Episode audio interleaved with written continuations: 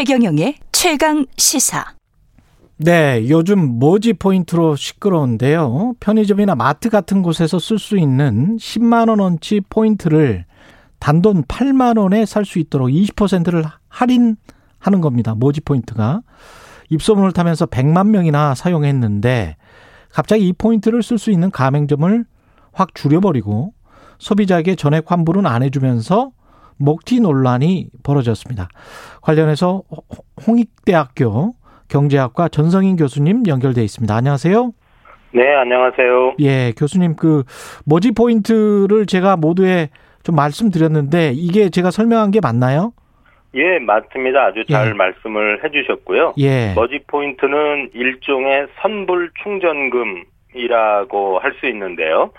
선불 충전금이란 이제 선불 내 돈을 먼저 내고 예. 충전 그것을 쌓아놨다가 음. 다양한 곳에서 어, 물건을 살 수 있는 권리를 말합니다. 그래서 법률 용어로는 선불 전자 지급 수단 이렇게 아, 하고 예. 그 본질은 화폐라고 보시면 좋을 것 같습니다.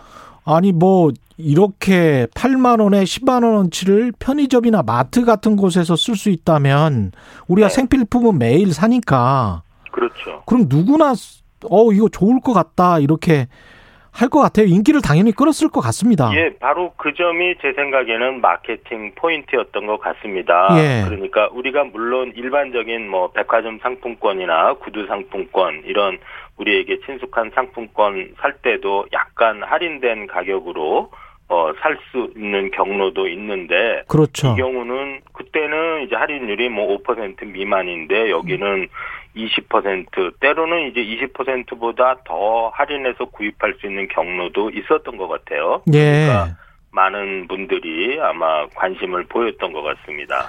그러면 여기 그 편의점이나 마트 같은 곳에서 쓸 수 있다고 했는데 우리가 일반적으로 아는 그런 대기업의 편의점, 마트, 프랜차이즈 이런 곳에서 쓸 수 있었던 겁니까? 그런 것으로 알려지고 있습니다. 오. 뭐 11번가나 GS샵이나 예. 그 대형 그 온라인 쇼핑몰도 어 연관이 돼 있는 것 같고요. 예. 매장 그 가맹점 수가 뭐 이제 정확한 거는 경찰이나 검찰의 수사가 들어가야 알려질 수도 있지만 음. 뭐뭐 6만 개가 넘는다. 브랜드로는 뭐 200개가 넘는 브랜드다. 뭐 이런 말도 들리고 있네요. 이야, 이거 그 머니 포인트로 시중에 풀린 돈은 그러면 얼마로 추산이 될까요?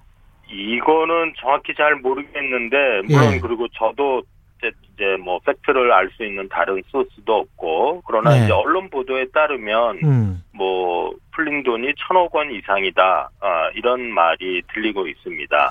이게 좀 상식적으로 이해가 안 가는 게 그러면 분명히 뭐 대형마트나 편의점에 그만큼의 값 그러니까 10만 원을 지불을 했을 거란 말이죠. 이 업체는 머지 포인트 하는- 얼마를 지불했는지는 모르겠어요. 그러니까 어, 어, 이제 예를 들면 그 스티커가 가격표가 10만 원이라고 붙어 있는 물건을 사기 위해서는 이 머지 포인트 서비스에 가입한 소비자는 이제 뭐 할인율 20%라면 8만 8만 원. 원을 내고 그 권리를 구입하고 예. 그러면 이제 그 권리를 보여주고 10만 원짜리로 가격표가 붙은 물건을 구입을 하겠죠. 예. 그러면 업자는 과연 그 10만 원을 받을지 머지 포인트로부터 뭐 9만 원을 받을지, 받을지. 아니면 7만 5천 원을 받을지 요 부분은 아직 정확히 알려지지 않고 있는데 아. 8만 원보다 밑으로 받았다면 머지 포인트가 이익일 것이고 장사가 잘 되는 거죠? 그렇죠. 근데 이제 8만 원보다 이제 더 받았다면 음. 이제 공급업자는 물론 가격표보다는 덜 받았지만 어 머지 포인트 실 납입 금액보다는 더 받아간 것이 되니까 예. 머지 포인트 입장에서 물건을 팔 때마다 적자가 생기겠죠. 그러면 10만 원짜리를 가령 9만 원밖에 그 납금을 못 받았다면 아 가맹점이 가맹점이 네네 그래서 어 머지 포인트가 한 만 원 정도 계속 적자를 나고 있었다면 그걸 그 돈을 가지고 뭔가 굴려서 네 본인들이 흑자로 나올 수 있게 하는 그런 방법이 있지 않으면 이거는 사기 아닌가요? 그, 그, 뭐 사기까지는 그러니까 사기는 뭐 의도 사전에 뭐 내가 이 사람 등, 등골을 빼먹겠다 뭐 이런 예. 어, 의도가 있었는지는 모르지만 일단 수익 모델이 없다. 이거는 뭐 확실하게 얘기할 수 있는 것 같고요. 그러니까요. 그런데 사기라면 어 이 뭐이 구조가 유지되는 한 우는 사람은 머지 포인트잖아요. 그쵸. 자기가 계속 손해 보면서 예. 소비자에게는 10만 원짜리 가격표 물건을 8만 원에 사게 해주겠다. 음. 그리고 공급업자에게는 당신 이거 안 팔릴 수도 있는데 이렇게 해서 많이 팔리면 9만 원이라도 받으면 뭐 원가 얼마 이상 뭐 건지는 거 아니냐 이렇게 그렇죠. 되면 예. 괜히 머지 포인트가 바보짓하는 그런 게 되는 거잖아요. 예. 중간에서 이렇게 이 사람 좋은 일 저 사람 좋은 일 내 손만 갉아먹는다 이런 거가 되니까 그렇죠. 그러니까 이제 거기서 우리가 그렇다면 이 사람은 왜 이런 어, 어, 행위를 했을까? 음. 원래 뭐 바보가 아닌 이상 무슨 다른 나쁜 의도가 있었을 게 아닐까? 예. 거기서 사기에 대한 추정이 점점 이제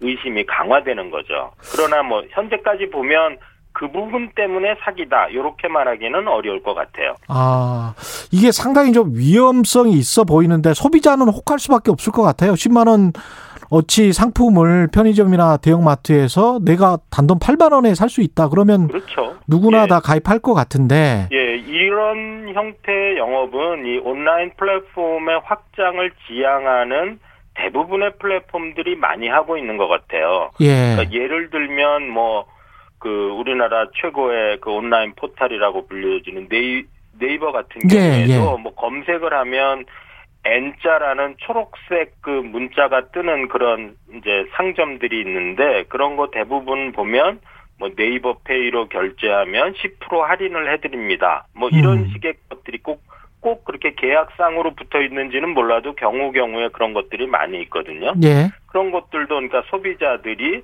그런 네이버 페이나 이런 데 가입하도록 하는 어, 굉장히 중요한 유인이죠. 이 머지 포인트 같은 경우는 사전에 금융당국에서 어떻게 걸러낼 수 있는 방법이 없었을까요? 어, 만약에 이제 제 많은 사람들이 지적했고 제가 보기에도 머지 포인트가 했던 영업 행위는 우리나라 전자금융거래법의 규정에 따른 선불 전자 지급 수단의 관리에 관한 업무였어요. 예. 그리고 우리나라 법에 따르면 어, 그런 행위를 하려면 금융위원회에 일정한 요건을 갖추어서 등록을 해야 되고 음. 또 등록한 이후에는 재무 건전성 요건 등 몇 가지 규제 에, 요건을 갖추었어야 해요. 예. 그런데 머지 포인트는 그러지 않았거든요. 아. 이제 그렇기 때문에 두 가지 결과가 발생하는데요. 하나는 기존의 금융감독 기구는 머지 포인트를 감독할 법률적 권한이 없게 되었어요. 아, 없습니까, 어, 왜냐하면 지금? 예. 감독을 한다는 거는 음. 처음에 뭐야 자료 좀 내봐라. 자료 제출 요구권. 그다음에 상시 보고를 받는다. 그다음에 임원들한테 출석 요구권. 그다음에 그것도 안 되면 현장의 임점 검사권 이런 음. 거를 행사하는 것이 감독 기구가 가진 권한을 행사하는 것인데 예.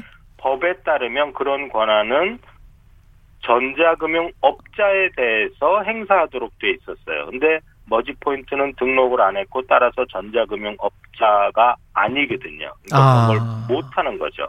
그래서 만약에 등록을 했었더라면 이러저러한 뭐 규제의 수준이 충분하냐 뭐 미약했느냐 하는 건 논외로 하더라도 예. 일정 수준의 규제를 받을 수 있었는데 그런 기회가 없어졌다. 그런 걸 막 하면 월권이 되는 거예요. 권, 권력, 권한 남용이 되고 그러면 남은 한 가지 결과는 뭐냐? 전자금융거래법에 의하면 허, 허가 또는 등록을 받지 않고 전자금융업에 해당하는 행위를 하면 형사처벌을 한다. 이렇게 예, 되어 있습니다. 예. 따라서 이번 경우에는 이제 검찰이나 경찰에 고소 또는 고발이 들어가고 경찰이나 검찰이 이 사건을 수사해서 음. 범죄의 혐의가 있으면 기소해서 형사처벌하는 그것만 남아있는 상황인 것 같습니다.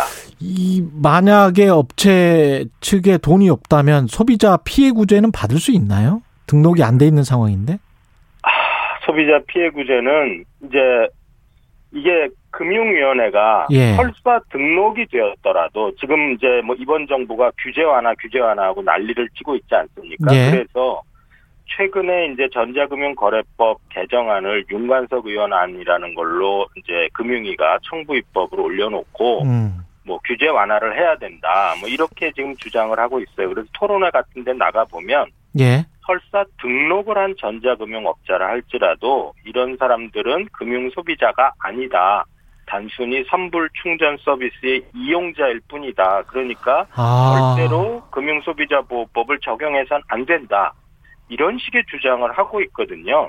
그래서 안타깝지만 현재 정부의 방- 정책 방향에 따르다면 저는 옳지 않다고 생각합니다만 음. 금융위의 정책 방향에 따른다면 이 사람들은 금융소비자보호법을 적용받을 수 없어요. 그리고 이게 은행법상 예금이 아니기 때문에 아, 예금자보호법상 예금이 아니기 때문에 당연히 예금보험도 적용되지 않습니다. 그렇다면 예. 이제 남은 것은 이게 일반 소비자니까 일반 소비자라도 어, 소비자 보호의 혜택이 뭐 금융 소비자만큼 강하진 않지만 있거든요. 예. 그러니까 그런 소비자 보호를 요구할 수가 있나? 약관이 불공정하다면 이제 약관법상 뭐 어, 항의를 할 여지가 있나? 음. 아, 그런 음, 식의 좀 일반적인 소비자 보호 제도에 에, 몸을 기댈 수밖에 없는 안타까운 상황인 것 같습니다. 규제 완화의 이면에 관해서 잘 말씀을 해 주셨습니다. 감사합니다. 네, 감사합니다. 예, 지금까지 홍익대학교 경제학과 전성인 교수였습니다.